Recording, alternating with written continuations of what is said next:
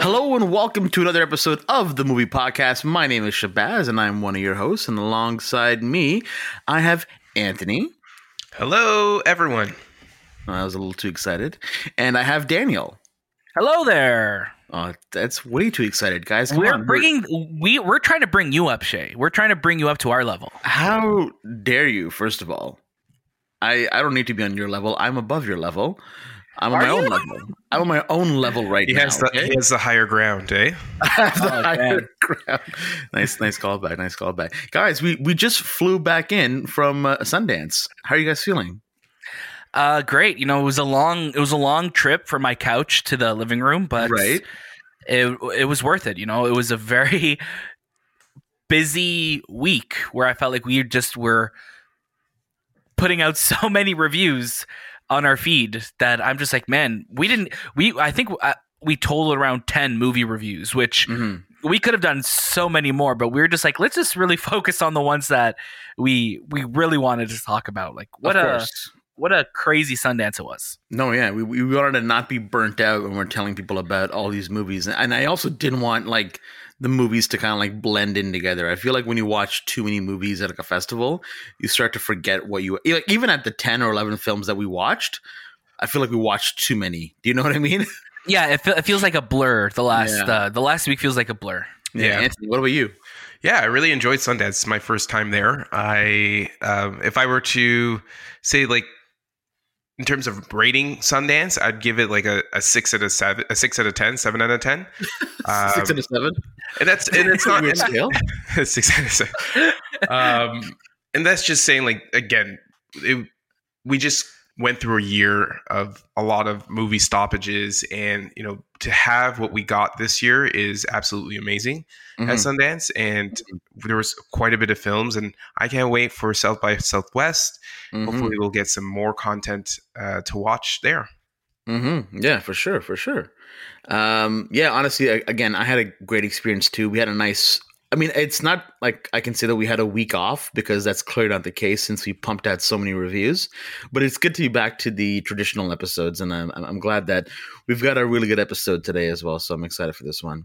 As always, you can catch a new episode of the Movie Podcast every single Monday across all your favorite podcast services. And if you want to be a part of the show, give us your comments, suggestions, and corrections. Head on over to the Movie Podcast on uh, uh, sorry at Twitter and Instagram, uh, and make sure to write into the show. Let us know what you want to hear and maybe what you want us to do next. Of course, we are still on that mission to hit 200 reviews on Apple Podcasts. So if you get a chance, please head on over to Apple Podcasts and give us that five stars. If you want to write in a review as well, you're more than welcome to. That also helps the show. And we love reading them and we also love talking about them too. I will give us an update on how we're doing, but I'm going to hand it over to Daniel for that in just a minute. Before I do that, let's talk about some reviews. Of course, we have WandaVision episode 5 up right now. Oh man, we talked about this episode for as long as the episode was. It was Yeah, we did. yeah, it was such a good episode. Like I just Yeah. I, I'm still think I watched it again last night. It was so good. what a what a time like the MCU is doing something so special and it's just it's just so cool to see all these pieces in play now and obviously like we go full spoiler deep um, on that episode so definitely listen to it hear our thoughts because we just we just go in on this episode because there's Mhm. so much to, to talk about Mhm. I'm I'm so happy that WandaVision was the the the series that s- like kickstarted uh, Phase Four rather than you know Black Widow because it just it just seems right. You know, Black Widow being before the events that happen in you know Avengers. This this this this this process of of telling this continuous story really Mm. worked well, and I think I think they they hit the the nail on the head with releasing WandaVision before Black Widow ever came out. Mhm. And I think yeah, because especially because we're all at home, we're all able to watch it and talk about it every week and speculate about it every week. Like it's it's really fun uh, to be able to do that because I mean, I, again, I look back to last summer when like Tenet came out, for example, and I know different time, different different thing, but like the MCU is such a collective experience with people talking and reacting to it. I mean, we see those reaction videos from the theaters go viral every few weeks. I feel like on Twitter, but Um, look how fractured the conversation was over a movie like Tenet because not a lot of people saw it. And imagine if Black Widow came out now and most theaters are closed and only some people could talk about it and other people weren't able to see it. It's it's nice having a collective thing that everybody's talking about Mhm. positively too. No, exactly. And and Anthony and Daniel, you're, you're so right. It's it's also such a it's such an interesting show, and it's a great way to start a phase because obviously we've never had a phase start with a TV show. So yeah, I, I'm very very excited. Um, of course, we also have reviews for Malcolm and Marie. All of our Sundance 2021 movie reviews are also available on the feed. I'm going to kick it over to Daniel for some very exciting updates on our how our podcast reviews are going and a little something something else. So we uh, you all know we've been we've been working hard trying to hit that 200 five star rating thresholds. Um, two weeks ago we were hovering in the mid 50s. Happy to announce today that we've officially crossed the 100 five star review threshold on Apple Podcasts. So we are currently sitting at 105 five star reviews on Apple Podcasts, which is absolutely amazing. We are currently on our way to hitting our 200 review goal. But man, like 100 reviews is amazing, and I and obviously from all of us here at the show, like we can't thank you enough for your support. And if you like what you're doing, please continue supporting us. That's the easiest way you could support us. Give us that five stars. But man, like that's amazing. 105. Question: Can people take away their reviews once the review is processed? I don't want them to do that, Anthony. I'm just wondering. think- just wondering, like, what if they're like, no, I don't want to give them 200 anymore. I want to take away. I don't know if you could. I think you could give us a lower score, but I don't know if it's going to remove it. Please don't give us a lower score. Why are you guys throwing this? Why are you guys throwing this out there in the universe? This is You're, This is bad. Anthony's putting Anthony's putting some bad, bad, bad vibes Juju in the out world there. right now. some bad juju right there. I don't like this.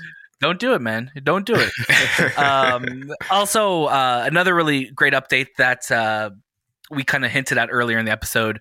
Uh, we're going to South by Southwest this year, so that's another festival that we're so luck uh, lucky to be um, accepted to to be able to cover. So come March.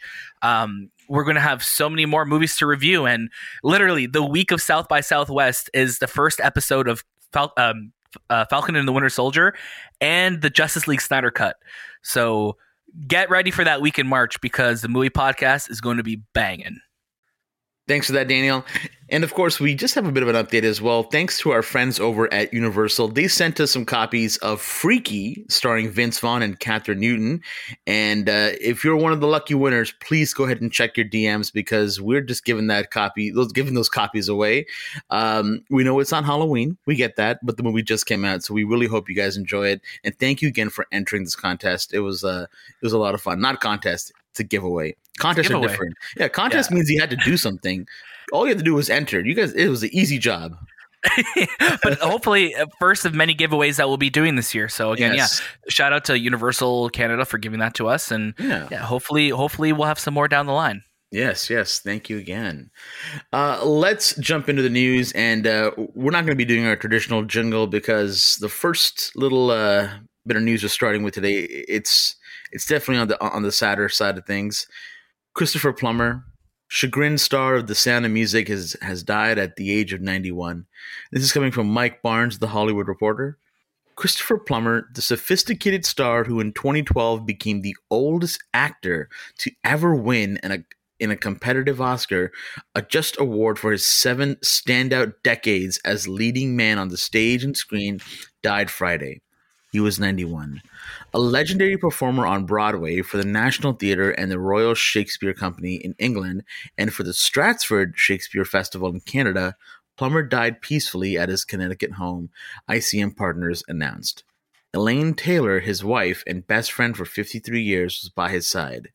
Chris was an extraordinary man who deeply loved and respected his profession with the great old fashioned manners, self deprecating humor, and the music of words. Lou Pitt, his manager of 46 years, said in a statement he was a national treasure who deeply relished his Canadian roots. Through his art and humanity, he touched all of our hearts, and his legendary life will endure all for, for all generations to come. He will forever be with us. Man, this um, this was definitely uh, a bit of a surprise. Uh, and it, it, it really it really shook me. If but if I can be transparent with you, man, he he lived such a long life. I'm I'm just I'm kind of happy that he's at peace right now, and uh, but I'm I'm glad that he left behind such an amazing uh, legacy. Uh, Anthony, do you want to do you have anything to say? You want to add? Yeah, it's he's he's gonna be sadly missed. Um, just overlooking his his film catalog, he has quite a bit of movies and television shows under his belt. Um, from The Sound of Music, of course, to uh, Malcolm X, The Insider, or The Inside, uh, The Insider, yes, um, Beautiful Mind. Yeah, and he's Canadian too, so it hits us a little bit more because his heritage is from where we are. Yeah, he's it, Christopher Plummer was one of those unique actors that could play any role character wise, and he was always on top of his game. He and he was a class act. He never had any issues off screen that we've ever heard of, and he just was he was important for Canada as when it comes to actors being on the stage and presenting our our uh, we'll say our family out in the world of Hollywood. But he will be um, sadly missed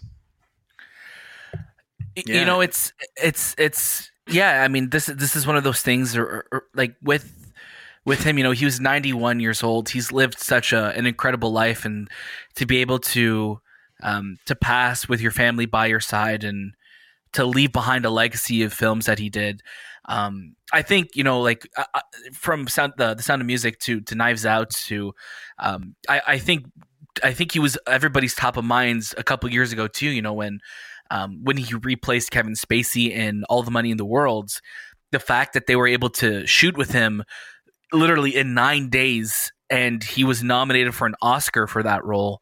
Um, it's amazing. It just goes to show the love that he had for the craft and wanting to uh, step in for a role that you know he wasn't originally cast for, but he was able to come in and and do do like a whole movie's worth of shooting in nine days and uh, pull off an Oscar nomination too. Like it's it's amazing. I mean, that's the kind of actor he was. He was just such a he was such a performer. He was such a loved.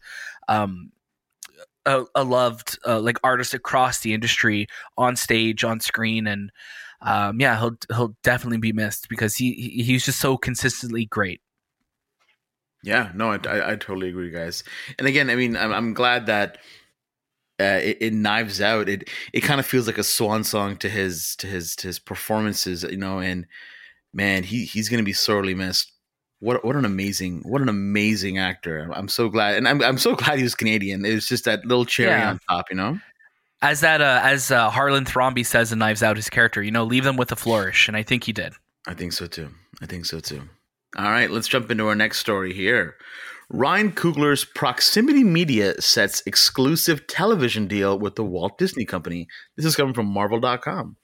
The Walt Disney Company announced today that it has entered into a five year overall exclusive television deal with writer, director, producer Ryan Coogler's Proximity Media, with principals Zinzi Coogler, Sev Ohanian, Ludwig Göransson, uh, Archie Davis, and Peter Nix. Coogler, who wrote and co-directed Marvel Studios' acclaimed global smash hit Black Panther and is currently on work at the sequel, will develop a new television series which includes one based in the Kingdom of Wakanda for Disney Plus. The deal also enables Proximity to develop television for other divisions of the company. Ryan Coogler is a singular storyteller whose uh, vision and range have made him one of the standout filmmakers of his generation, said Bob Iger, executive chairman of the Walt Disney Company. Daniel, what do you think about this?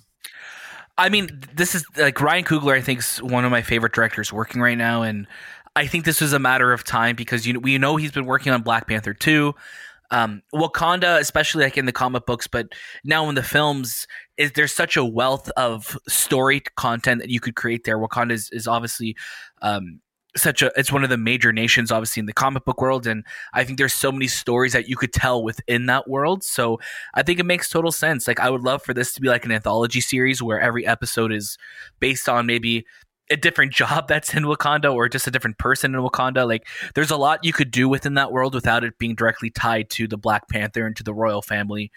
Um but i think this is really cool and, and i obviously ryan coogler has a lot that he wants to to say still, and uh, the fact that he has a deal now with Disney, five years, that he could do television and, and, and movies and you know really work on content for them. I mean, there's nobody with deeper pockets than Disney right now, and I think because where Disney has situated themselves right now, with Disney Plus, and you know with 20th century 20th uh, century studios, he can make content that could be for kids to adults and everyone in between. And um, it makes sense. Again, it's another draft pick, Ryan Coogler. Somebody drafted Ryan Coogler, and now he's he's going to be in the Disney camp, and that's great for him. That's awesome. Mm-hmm. Yeah, no, I absolutely agree. Anthony, what about you? Yeah, uh, this is one of those uh, draft uh, draft picks that was a free agent for a bit, and it, it made sense for him to uh, sign that exclusive deal with Disney because it's you know Black Panther being a huge success for them. Um, and this is great for for everyone, like for us as viewers, for for writers, directors that are getting these opportunities to really showcase their talent, especially with streaming services, and hit all genres of media involved, like TV or movies. This is this is a huge uh, huge deal, and I'm I'm really excited to see what he uh, he produces. I know there's um, a movie coming out or a TV show, Wrong Answer, um, which I was looking at the synopsis. Looks really interesting. A math teacher in Atlanta is scandalized when he looks to get funding for his school. And this is a, this is going to be a story by Ryan Coogler. So his stuff is on top all the time. Mm. Yeah, and I mean, he just recently too produced um, Judas, Judas and the Black, Black Messiah, Messiah, as well. Yeah. Um, yeah. Like that's that's awesome that he's he's being able to like be part of so much. Yeah, yeah he's and got Disney's, a great eye. Disney's really focusing on diversity in their in their camp as well, and this is this is a win for them for sure. Yeah. Oh, and uh, Space Jam. Sorry, I should say too. Yeah. Yeah. Oh yeah, yeah, yeah. I forgot, I forgot that he's producing that. This is an interesting one for him to produce, but I'm down for it. What if it's a really depressing movie? What if Space Jam is like really intense and heavy? God, if it's like Fruitvale Station, but with with but with Bugs Bunny basketball. Oh God, no! Tweety Bird is just getting. Be... Tweety Bird gets shot. no, man, I don't like this. I don't like this. Sylvester though. He actually eats oh. Tweety, and like it's just like this Damn. dramatic like thing. Oh man, he finally gets him. And the Warner Brothers is like, we should have probably watched the film before we released it because that is depressing. All right, let's jump into our, our, next story here, which is probably going to be one of our, uh, our biggest ones right now. Golden Globe nominations for this year finally out. This is coming from Vanity Fair. Neither pandemic nor economic crisis nor snow in Malibu could stop award season, which kicked into high gear Wednesday morning as the Golden Globes 2021 announced this year's slate of nominations. The resulting list, revealed by Sarah Jessica Parker and Taraji P. Henson, was full of quarantine favorite films and TV shows like Borat subsequent movie film, Ted Lasso, and Schitt's Creek, as well as a fair share of surprise nominees. Anthony, what, what are your thoughts so far on uh, all these uh, nominations that came out? Um, I I was I was pretty surprised with some of them. That there was there was those movies that you knew they were going to get nominated, like No Man's Land, No Mad Land, not No Man's Land, No Mad No Mad Land. Um, yeah, I like with I don't really with the Golden Globes. It's always just like a meh award. Like I don't really consider them the highest of the pick and it's and it's just because no one really cares about the golden globes other than critics. And then i don't consider myself a critic but i don't like critics. What? I'll be honest uh what did you say? I just don't like i don't know. I feel like there's a buy-in with critics that we don't see behind the scenes and I feel like studios kind of like push per, have like persuasion with their picks in terms of how the Golden Globes works and how their how movies are chosen. So that's kind of like my but I mean that that's like that's for all award shows really. Like there's the for your consideration uh like campaigns like those cost so much money, right? And like that that's it takes a lot of money to get your film recognized and you know sometimes there could be that film that just kind of that kind of creeps through and people recognize and vote for it. But um, you know, I, I totally get it. It's with award shows, and I think that's been the biggest struggle, or people thinking that you know is are the films that are nominated are the actors that are nominated really reflective of the past year in movies um and i and i think i'm looking at like the one the one that really stands out this year for me is Jared Leto in The Little Things. And he was nominated for a SAG award and he was nominated for Golden Globe best supporting actor. And I'm like he's in that movie for like 10 minutes like maybe screen time wise. And like not that it's a bad performance but it's just so uh, like we said it was like he's good in the movie but he's so underutilized that it's like he didn't really leave a lasting impression. And it's just it's just so interesting to see the movies that get picked um, yeah, you have James Corden also being nominated for, and I I, I do not For- think he's a oh, good actor at all. no he is not for a good prom. actor. Yeah, and he's not even crazy It's not even like he was nominated for like you know a side character. No, he was nominated for best performance by an actor. So Even I, sure, even Mank. Like I, I don't see how Mank and we could say yeah, well Mank was a, a tribute to old Hollywood, but it wasn't a great film. I'm sorry. Like no one no one's gonna ever say ten years from now Mank, Gary Oldman Right. in Mank, No. uh, David Yeah. Fincher's Mank. The I agree with screenwriting you. in Mank was fantastic.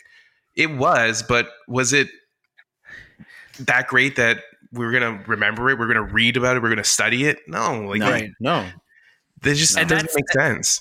yeah but i mean like that's unfortunately like that's just the oscars. Like I, i'm excited for us to get closer to the oscars and to really look back. Like we should really do an oscar redo where we just kind of like go through the years and be like what should have won or what should Yeah. have who should have won this? Because like you look at years past and you're like oh this movie won that year? It's like yeah but like sure. It just it just doesn't like we could pick movies that really dominated the year and just really were top of mind for people but they just go so under the radar. Like I, i'm I, I i'm so happy to see sasha baron cohen nominated.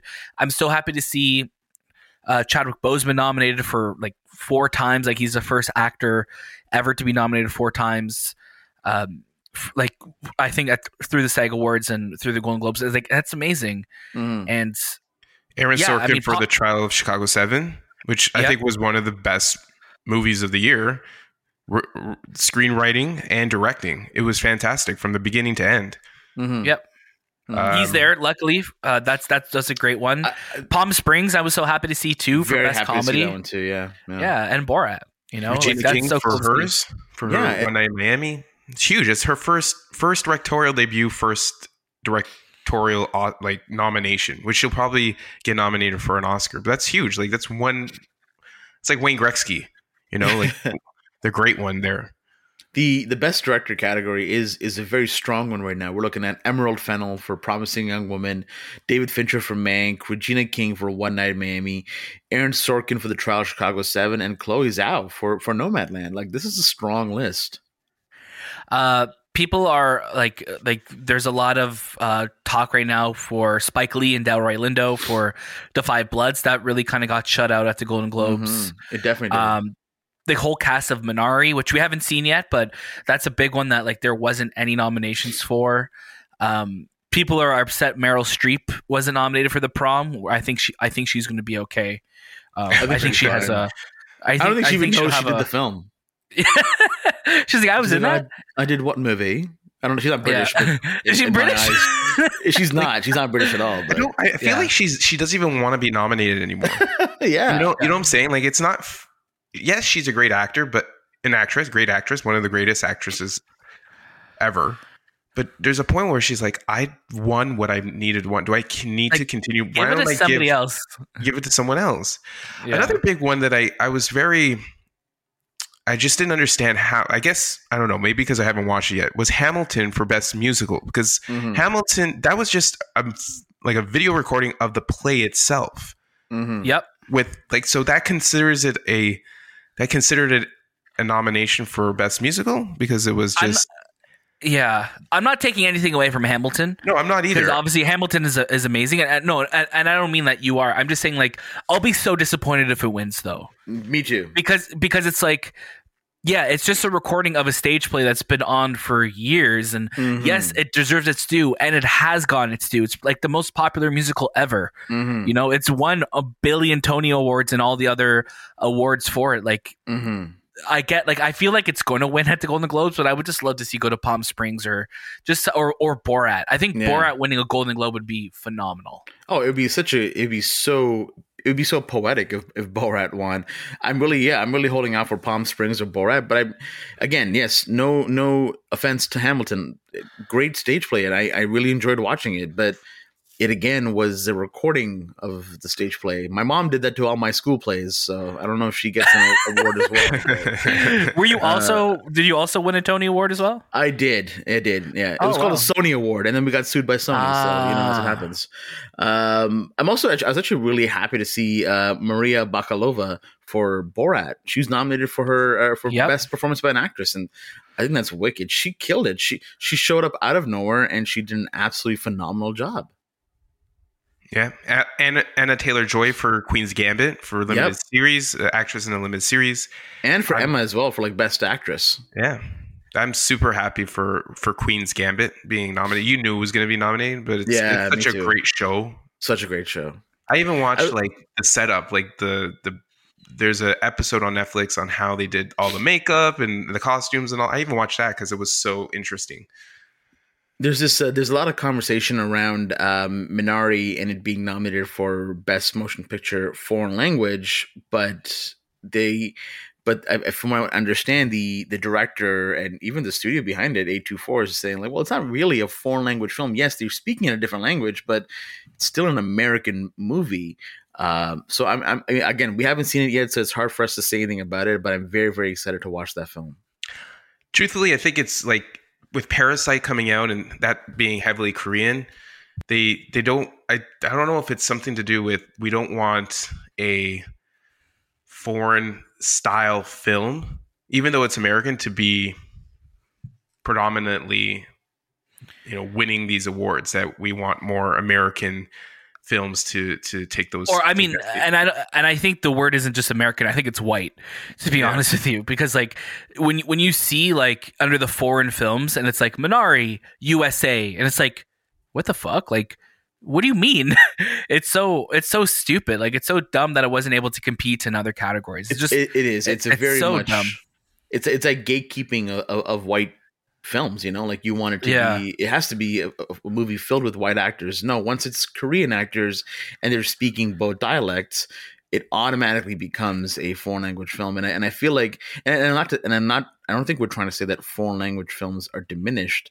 But it almost feels like that's what Hollywood does when they say it's foreign language. It's like, oh, it wasn't good enough to be a white film. It was just, it's a, it's a foreign language film. it's like um, yeah. You can you can say a lot of, like let's say for instance in the states um, you have a, a film that's heavily based on mexican culture uh, an immigrant coming from mexico living in the states but everything of that production is american based. You know it's like they don't recognize the people that live in their own country in a sense and their the heritage of that i just don't understand how this is considered a foreign movie. It is an American movie. It's a story of a of a of a Korean family living in America and becoming Americanized. I just don't get that. Yeah. Yeah, I'm very excited to see it, and I and, and hopefully we'll have more of a discussion on that once it comes out. Yeah. Um, there were others, there were other um, nominations that I was very very pleased about. Carey Mulligan for Best Actress for Promising Young Woman. I I'm really holding out for her. I think she did such a phenomenal job. Uh, she was she was unrecognizable to me totally. I was very happy to see Riz Ahmed get nom- nominated for Sound of Metal as well. We absolutely Oh, loved his 100%. performance when we watched it, and you know it's about time that he got his due for that. Anything else that you guys uh, wanted to kind of bring up in the nominations? Did you guys see that whole? I think it was with Variety that in the review for Promising Young Woman, the Variety article writer said like basically said that Carey Mulligan, it like Margot Robbie should have played the main character because Carey Mulligan wasn't pretty enough. Like, did you see? Like, did you see that? I think it was Vanity No, Fair actually. I No. see that. yeah, it was, it was like a yeah, it was awful, and she was like talking about it.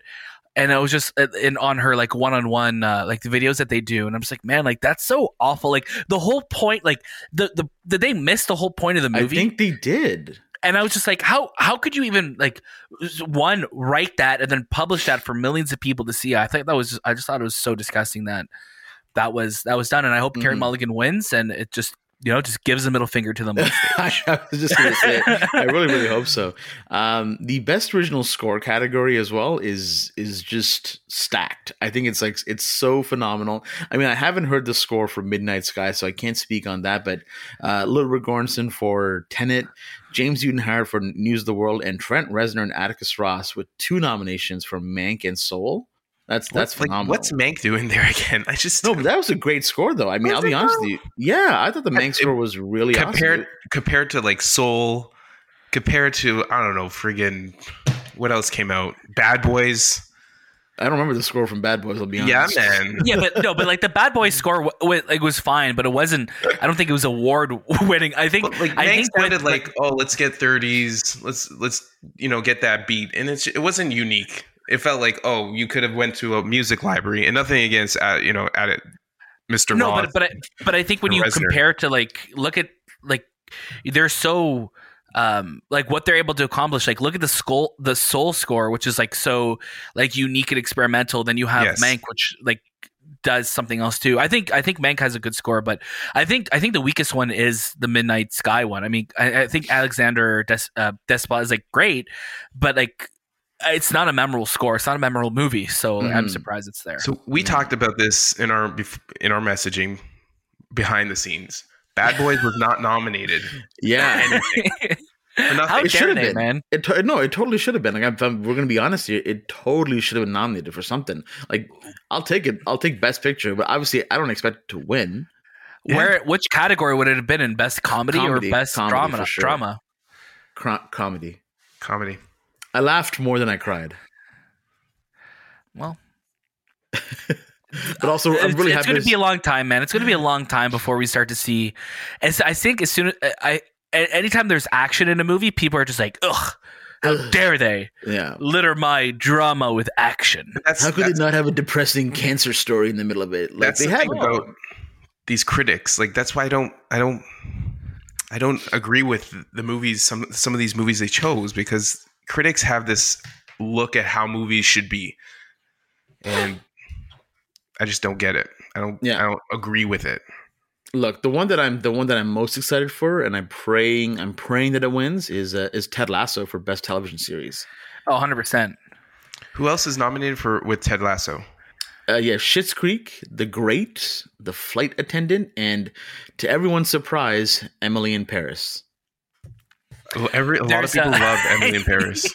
It's it's so funny because like there's somebody on Twitter who's like you know they do those viral tweets like pretending to to write a real review of it or something.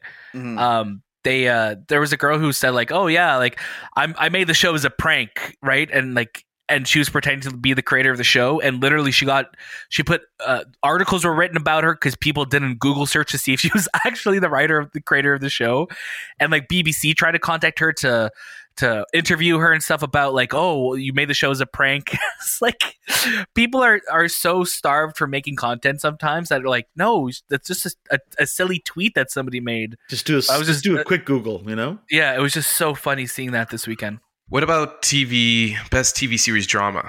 The Crown, Lovecraft Country, The Mandalorian, Ozark, and Ratched. Uh, I I feel like The Crown was just season four was just so good this year. Um, so I could see it going to The Crown, especially with like the the Princess Diana storyline. Like I think that was so good. Um, Ozark is usually a, a contender as well too, but um, I'm gonna I, we should we'll definitely do a Golden Globe prediction show, Mhm, Yeah. mhm. so we could we could kind of go into all we of will that. we will dive deeper for sure. When are the the Golden Globes? Are Sunday, February twenty eighth.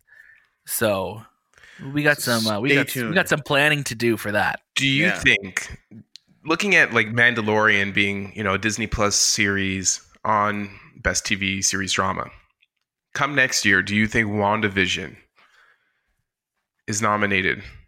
And just, I- just I- right because I can't see another other than Succession, which is supposed to be coming out, and Euphoria. I can't see another TV drama series that's that good when it comes to directing, written, all that stuff. But I mean, would it be under that? I, I'm assuming WandaVision would be put in the comedy category, which is which is interesting. Um, because it is it's a funny show, but there's also so much a lot of drama and action that's gonna we're gonna see. But Um, I I think Elizabeth Olsen's acting is so great throughout all of WandaVision, and it'll be a crime if she's not nominated for anything next year. A crime, I say, a crime. But the A Mandalorian plague is a on both comedy. your houses. Mandalorian has baby Gogru. It's- Grogu. Yeah, and you're saying he's he's funny? yeah, he's funny looking. Wow, that's that is offensive. Maybe racist Listen, too. man. He's not racist. but he's funny looking. Yeah, yeah. I don't know, Oh my Anthony. Just don't tell anybody that they look funny looking. They won't like it. Especially Grogu will here eat you. That's his power. I'll, he, he turns into like this giant monster. Just eats Anthony first. Um, all right, yeah, we'll, de- we'll definitely get into the Golden Globes closer to the date. We'll definitely have more of a you know prediction episode, so stay tuned for that one. Some quick updates before we jump over to trailers. We've got Marvel's Blade movie finds its writer in Watchmen scribe Stacy Osei Kuffour. And MGM sets Lovecraft Country's Misha Green to write and direct the next Tomb Raider, with Alicia Vikander reprising as Lara Croft. I feel like we've been hearing about the next Tomb Raider since the last Tomb Raider, so I'm surprised it's taking this long to finally get out. But I, I'm I'm hopeful for it. I I had a, we had a good time with the first Tomb Raider. Uh, Alicia Vikander did a great job, and it was it was a great revival. It's funny. The other night I was actually watching uh, Angelina Jolie's Tomb Raider, and I was like, huh, this is this is going to be interesting. It's also interesting in that film that. Angelina Jolie has a British accent, but Daniel Craig is trying to do an American accent, and it's going horribly. Uh, very, very interesting. Who plays and a Tomb Raider better? turns uh 25 years old this year too. Oh wow, that's crazy. Who plays a better uh, Laura Croft? But see, the thing is, they're both playing different Lara Crofts. Like, if you look at the revival games that came out in twenty what twelve was it or 20, 2013. 2013, Sorry, um, th- th- that Lara Croft is so different from the '90s Lara Croft, and she's a bit more mature and like. Uh, you know, she has vulnerability, and Alicia Vikander, I think, captured that so well. But if you look at the old school Lara Croft games, Angelina Jolie, she's iconic for that. She it almost feels like the game was modeled after her. Right, but I, I asked you which one's better. Oh, well, that's, that's I mean, we've only seen one with Alicia Vikander, so I'm gonna have to give it to to Angelina Jolie because she had two films, and she- I mean, like it was a it was phenomenal. She she did great. I got. Can I tell the audience my story of Blade? What I thought. Okay. like, So I was Oh, God, talking- yeah. so I was talking to Daniel the other day. I'm like, man, you know, this whole Armie Hammer thing is so weird. But it, I, I think I saw an article that he's like the main villain in Blade, and Daniel's like, mm, I don't think, uh, I don't think I heard about that. Where, where'd you see that? I'm like, what do you mean? There, there was a story of Armie Hammer being the main villain in Blade, and he's like, no, dude, this never, ever, ever happened. and I'm like, did I dream that Armie Hammer? Because of the whole story of the cannibal and you know crushing bones, and eating hearts. Blade was going to be uh, fighting a cannibal in the his. His movie, like he was the villain, and it just made sense because he was a villain outside the world of Blade. Oh God, it's a very weird situation with Armie Hammer right now, especially with uh, you know, he just got dropped by his publicist and his his uh, I guess his uh, management team and everything like that. So yeah, it's it's a very weird, weird situation. yeah. So he is not the villain of Blade, even though it makes sense now to be the villain of Blade because he is, you know, a little. Who knows? All right, man. If you say so. Uh, let's jump into trailers. Trailers. Trailers. Trailers. So in the last two weeks, we got a lot of trailers that came in. We have the Underground Railroad. We have Raya and the Last Dragon coming to America. The Mighty Ducks Game Changers, Crisis, The Courier. Uh, that's it. Yeah. What do you guys? Uh, anything really stand out to you guys from uh, this these last two weeks of trailers? I think the uh, like we we already saw it at Disney Investor Day, but I'm really hopeful. My fingers are crossed for the Mighty Ducks game changers because, you know, like like all of us, like growing up in the '90s and 2000s, like the Mighty Ducks were one of my favorite hockey teams, and obviously because of the Mhm. movies, um, they were so fun to watch. And I, I just hope this is good, and it's nice to see Emilio Estevez acting again. So that's definitely uh, the trailer. I hope, uh, and the show that I hope is uh, get some good uh, traction. Yeah, no, I agree with you. For me, I would say the Mighty Ducks, and that's just for nostalgic reasons. I want to see where they go with the story, and it's a Disney Plus TV show that they'll have reoccurring episodes and something to watch every week. But yeah, that's for me. That that was it. I'm I'm more curious to see what happens uh, for the Super Bowl trailers. If anything, yeah, it's, surprising it's been quiet. It's been yeah. quiet this year for for movies.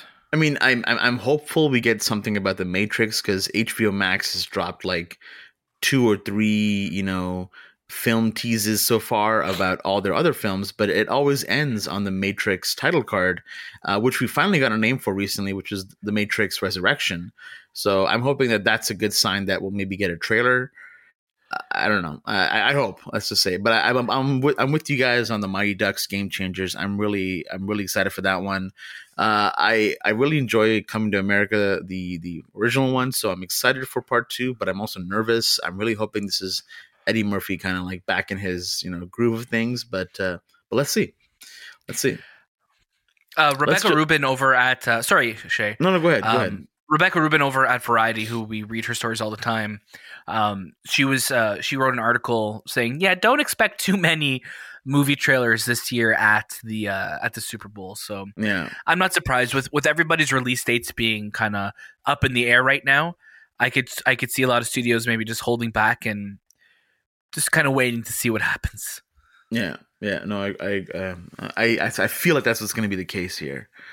Uh, let's jump into what's out this week. So we have Land. This is uh, Robin Wright's directorial debut for a feature-length film, and she's also starring in it. Then we have, and we have a review of it too, and we have a review of it, of it as well. Then we have Judas and the Black Messiah. This is a film that we we couldn't stop gushing over during our review, so please give that one a listen as well. Uh, that both these films so far will be available on PVOD, and if you're in the states, you'll be able to watch Judas and the Black Messiah on HBO Max. Then we have French Exit. Is this the one with Michelle Pfeiffer?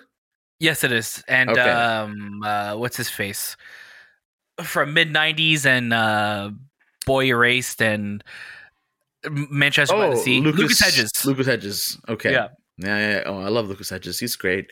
And of course, then we have Minari, which I think is also going to be PVOD. I know if you're in the States right now, they also are having virtual screenings for Minari. So you can sign up for that. I believe it's $20 a ticket. Um, very cool. I mean, I'm, I'm, I really like that release strategy. It kind of, it's very similar to how I guess Sundance was. And it's something that I'd totally do if we had the opportunity in Canada to do it. All right, let's jump into what we're watching. I'm going to start at the top of the list, but then the middle, and then I'm going to go back to the top with Anthony. Anthony, what did you watch? Well, I've been watching quite a bit for the past two weeks. Uh, I started off la- not last week, but the following week with Night Stalker, which is a, a Netflix documentary on serial killer Richard Ramirez, and it's an episodic uh, documentary. So there's, I think, four or five episodes, and it really focuses on um, the serial killer and the the unique part of this documentary is they they have both detectives who solve this crime and you know the the mass murders that were happening in the 80s and they get their their their whole breakdown of what they did to catch this guy and it's all set it has like an 80s tone to it. It looks really really good. They re they have crime scene footage. They have old footage from you know news reports. It's so well done. Again, Netflix killing it with those documentary um, shows and really making it interesting to watch and not boring like some other documentaries that you might see.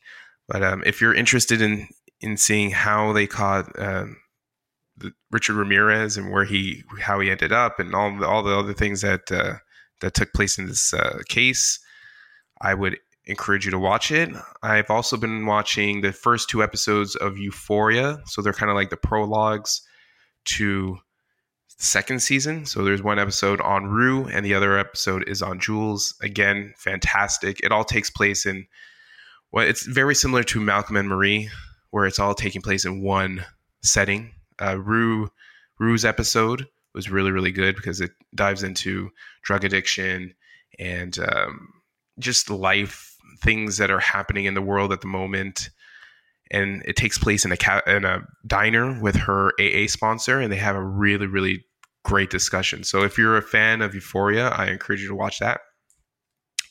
Um, I care a lot, which we have a review for. I also put on See, just because I wanted to just rewatch See because I felt the first time I watched it, it didn't it didn't click in, or maybe I was just too distracted. So I put it on again, and man, See is probably the best looking television show ever made because it doesn't involve you know huge amounts of CG. Everything that you're watching is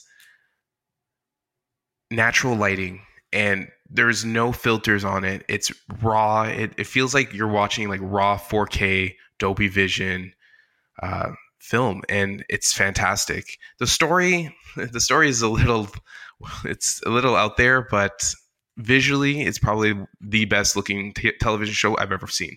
It's so, probably the best looking content I've ever seen um, on my TV. Coda, I put on Coda. I watched it at Sundance. Really enjoyed it. I know you guys did a review. We have a review review of a, review of it up on our channel. Um, I really enjoyed it. I I thought that was. I'm really happy that it won best uh, best picture at Sundance or Critics' Choice or whatever they call it. And now Apple's going to have it too. So yeah, another Apple, one for Apple, Apple Studios. So I'm I'm really digging that.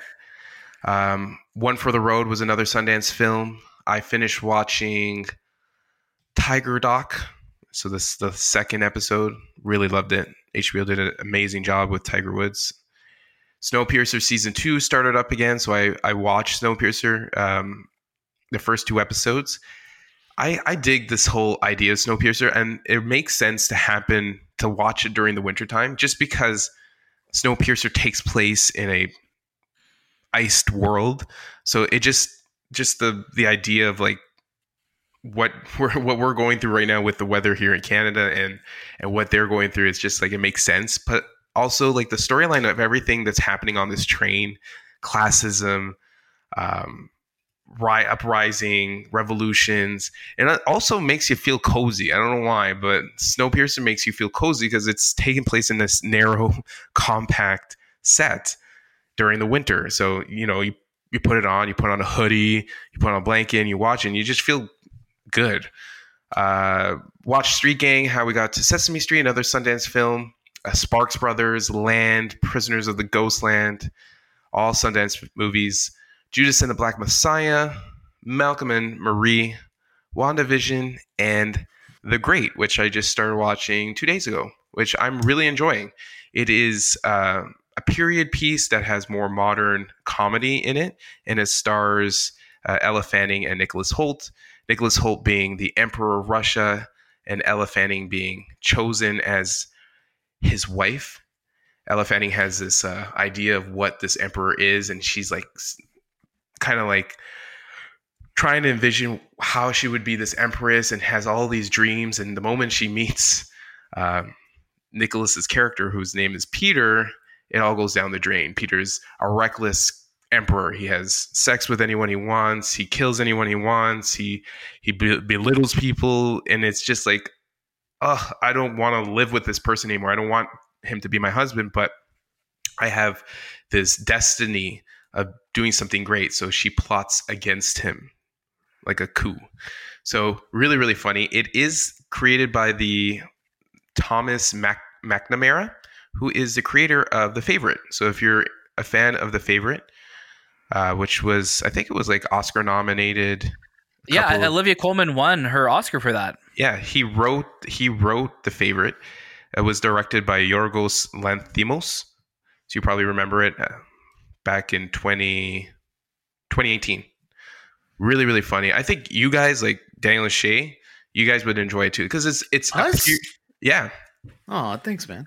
It's a great? period. The great, yeah. It's a period piece, but it has modern comedy in it. So it's not like a period piece where it's just very out there. It's just very, very funny, very witty. It's British humor as well. So um, I think you guys would like it, like that. And that's it. That's all I watched. That's awesome. That's a that's a great list. Daniel, what about yourself? Um, so yeah, like like Anthony said, we watch a lot of films at Sundance. So um, I won't go through them individually, but I will shout out the ones that uh, we didn't do reviews for. So I did get to watch How It Ends and Together Together. How It Ends is a film basically about uh, this: the world is ending, a big meteor is coming to hit the world, and because of this, I they basically explain it in the movie that like everybody's senses are very heightened. And now she sees like her younger self and her and her younger self go on this adventure to kind of make peace with everybody um, and get to this party before the world ends. But it's such an la movie. It's such like a it's such like like there's just like I, I hate using the word pretentiousness to it, but it's just like this, like, oh, let me just go around LA and walk around these LA streets during the pandemic and bring in some of my uh, celebrity friends. So there's a lot of cameos from different people in Hollywood. A couple cameos from Always Sunny, like from Glenn Howerton and Charlie Day, and um, it's cool seeing them and stuff like that. I just I like I dig the concept of this movie. I just wish it wasn't so just um, up its ass sometimes, as for lack of a better phrase. It just you just kind of just it just feels like it's trying to say something deeper when when it feels kind of shallow. Um, I also watched Together Together, which stars Ed Helms. Um, and I'm blanking on the other actor's name. Sorry, just give me a second here. Um, it's Ed Helms and uh, Patty Harris, uh, Patty Harrison. Um, so basically, Ed Helms is like a single guy, and he wants to um, basically have a, a, a, surrogate carry his baby and you kind of see kind of the adventures that they go on in this. Yeah it was a cute movie. I really dug it. Um, i thought the ending was a little abrupt but overall it was a good story. Uh, we spoke so much already about wandavision this week. Please listen to our review episode um, and judas and the black messiah. And because um, kind of going back a week and a half ago uh, i was looking for something to watch on netflix i put on only the brave which is um, a movie starring Miles Teller um, and Josh Brolin, and it's directed by um, Joseph um, um, who you'll know from directing films like Oblivion and uh, Tron Legacy, and he's directing the upcoming uh, Top Gun Maverick, of course, as well too. Um, was really enjoying it. It's basically about this team of like kind of like firefighters who fight forest fires, and it was just really, really well done. And um, you know, Joseph has like this background in visual effects as well. So all the effects in his movies are done so well, and just the way the the way the forest fires look in this, I'm like, oh my god, that looks so real. Um, so I do definitely recommend checking it out. Um, I also watched Kong Skull Island because you know the Godzilla versus King Kong trailer dropped, so we had to we had to watch that, and of course it's it's such a great movie directed by Jonah Vogt-Roberts, and uh, because I guess spoiler warning for WandaVision if you haven't watched it by this point, which I hope you have. Um, because of the ending of WandaVision season, episode five, I put on X Men Days of Future Past just because I wanted to see Evan Peters as Quicksilver. And that was my week. Yeah, that's awesome. Great, uh, great list, Daniel. Take us home, Shay. Oh, I will take you guys home. Hop on my broomstick. I don't know why. I'm Country roads, though. you know. Oh, okay. Uh, yeah, I also watched Kong's Kong Skull Island after that uh, trailer drop for you know Godzilla versus Kong. Uh, then we have all the the Sundance films. I also have I Care a Lot in there too. I started watching The Undoing. I got to episode three of Undoing, and I kind of stopped caring. Um, I'm not too sure if it's because I kind of can figure out what's going to happen at the end, and it feels like a lot of the mystery that the first two episodes set up is gone for me. Maybe I'll go back and finish it, but I was talking to a can bunch you, of people. Sorry, go ahead. No, no, you're talking to other, other people. I was talking to people who have, who have watched the show, and they kind of uh, gave me the same sentiment that around episode three is when they either kind of gave up or they continued to watch, and then we're like, okay, that was okay, and you know, so I'll go back and maybe finish it. I know Daniel, you have, uh, but sorry, you, you, wanted to say something? No, no, I yeah, I was gonna say, do you who do you think did it? Yeah, I, I think I want to know. I, I think he did it. Who did it? He, uh, Mister. Um, Mr. British. I forgot his name right Oh, I love, yeah. Oh, okay, okay. Yeah. Oh, I'm just curious. I was just curious. Yeah, I was just curious. Yeah. I just don't know why you guys are yelling at me. Well, I oh, mean, you're, you're you like, just gotta, you just gotta speak up, son. You know, just you could, you could just finish watching. you guys, it, you, know? you, guys sound like the killer right now. I'll be honest with you. Like, I think the, you guys did it. I think you should watch it, Shay. I think you should watch it. I know. I, I definitely will. I definitely. It just again, like, it was only because it felt like the mystery kind of went away from me. Um, I, I was thinking about another show, uh, the night of, that was also HBO, and what I loved about that show was the mystery of the murder. Really, it was really throughout the whole show, and it was until like the last episode that you really started to go like, "Oh my god, I think I'm kind of figuring this out." And maybe with the Right. undoing, I'm totally wrong as well, but there was something about that episode that kind of just. I don't know. It made me lose interest. So I'll Right. definitely but go I, back. but and I also check it out. I, I also think the rest of the show I don't think it's so much about like this it's not a, it's not it's not like a murder mystery show Mhm. but it's it's it's just more just like seeing what the family's dealing with and stuff like that so Mhm. I mean yeah try it out like keep keep going and if it's not for you it's not for you but yeah Yeah. All right. And then I, I watched Old School because it's been forever since I've watched that movie, and man, it it was so funny. Todd Phillips just just kills me in this movie. He did such a great job in the writing and the and the directing of this film. So huge shout out to that. Obviously, we watched the little things. Our review for that is up. I also went back and watched Hot Tub Time Machine. I was in a really, I think, with all the dramatic films that we were watching at Sundance, I needed to balance it out with some comedy. So that's why I got Old School in there. I've got Hot Tub Time Machine. I've got Step Brothers as well.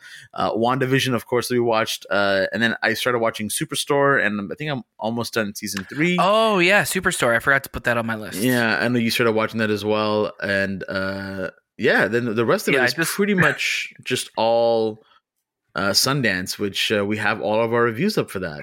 So Yeah, I totally forgot about Superstore. Yeah, I've been like binging the hell out of that show. Like I'm, I literally started, I think, a week or in our last episode because we were off last week, so two weeks ago, and I'm like basically caught up to where it is on TV now. It's crazy. yeah, I started watching it on Amazon Prime, and then I saw that it was available on Netflix after, and I was like, okay, well, I'll just switch over to Netflix.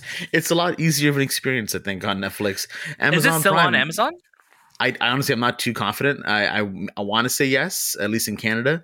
But uh, Amazon Prime, as great of a selection of movies and television shows they have, the app experience is still horrible. So, I if I if I can, I will watch on Netflix instead. Yeah, I, I hope they would. Um, I, I would love for for Prime just to get a total redesign of their app because it's it's very uh, cumbersome to use. Very very very cumbersome to use. All right, well that, Uh, that Superstore. ahead. sorry, just Superstore is on uh, Prime still. That's awesome. Okay, Yeah. cool. Yeah, They- I know they also added uh, Parks and Recreation back to Netflix as well. So if you're a big fan of The Office, uh, and I guess technically Superstore as well, I, I definitely recommend watching Parks and Rec as well. Great show, very very good show. Um, so yeah, that was that was this episode of the movie podcast. You know, thank you again, guys, for joining us. Of course, want to give us everybody a huge shout out so far for giving us some five star reviews on Apple Podcasts. Whenever you get a chance, please go ahead, grab your sister's phone, grab your brother's phone, grab uh, a random person on the street, just grab their phone out of their hand. If they're walking near you, just snatch their phone, go into the podcast app, make sure it's an iPhone or because they won't have Apple Podcasts on an Android, make sure it's an iPhone, grab their phone, open it up, go ahead, give us five stars, and then give them back their phone and, you know, thank them for not calling the cops on you. Uh, because obviously that would suck. Or you and I'm could, or you could run away with their phone. you i don't condone that i do not condone stealing i condone like that's what borrowing you- I, want us I to do. condone it. I condone it for you. So you have, you condone have my stealing? permission. Uh, uh, stealing the phone to give us five stars? no no no you can borrow it but don't steal it Like, if you already have steal the phone in your hand, you got to run away But- from them because they're going to no, chase you. All I'm saying is steal it without their permission or with their permission. Just say, Okay, wait, what? "Can I steal your phone?" And then you give it, and then you throw it back at them, and then you sanitize your hands after. and it works better this way if you don't wear a mask because and then honestly they'll they'll think you're a crazy person Yeah, and you say a lot of you pronounce a lot of words with a letter H in them, so you're just like, and you just uh, just Oh. breathe on them. That's i feel bad want. i feel bad for your mic right now Oh yeah, my mic is upset. uh, again, thank you so much, guys. And of course, please head on over to at the movie podcast on any of our social media services like Twitter and Instagram and have a conversation with us there. Let us know how you think. Let us know what you thought of our reviews for Sundance. And it once South by Southwest drops its list of films. Let us know what you're excited about seeing, and let us know what you want us to cover because we would because now that we're going to be there, we'd love to kind of get your input on that as well. Of course, that was this time with the movie podcast, and we'll see you next.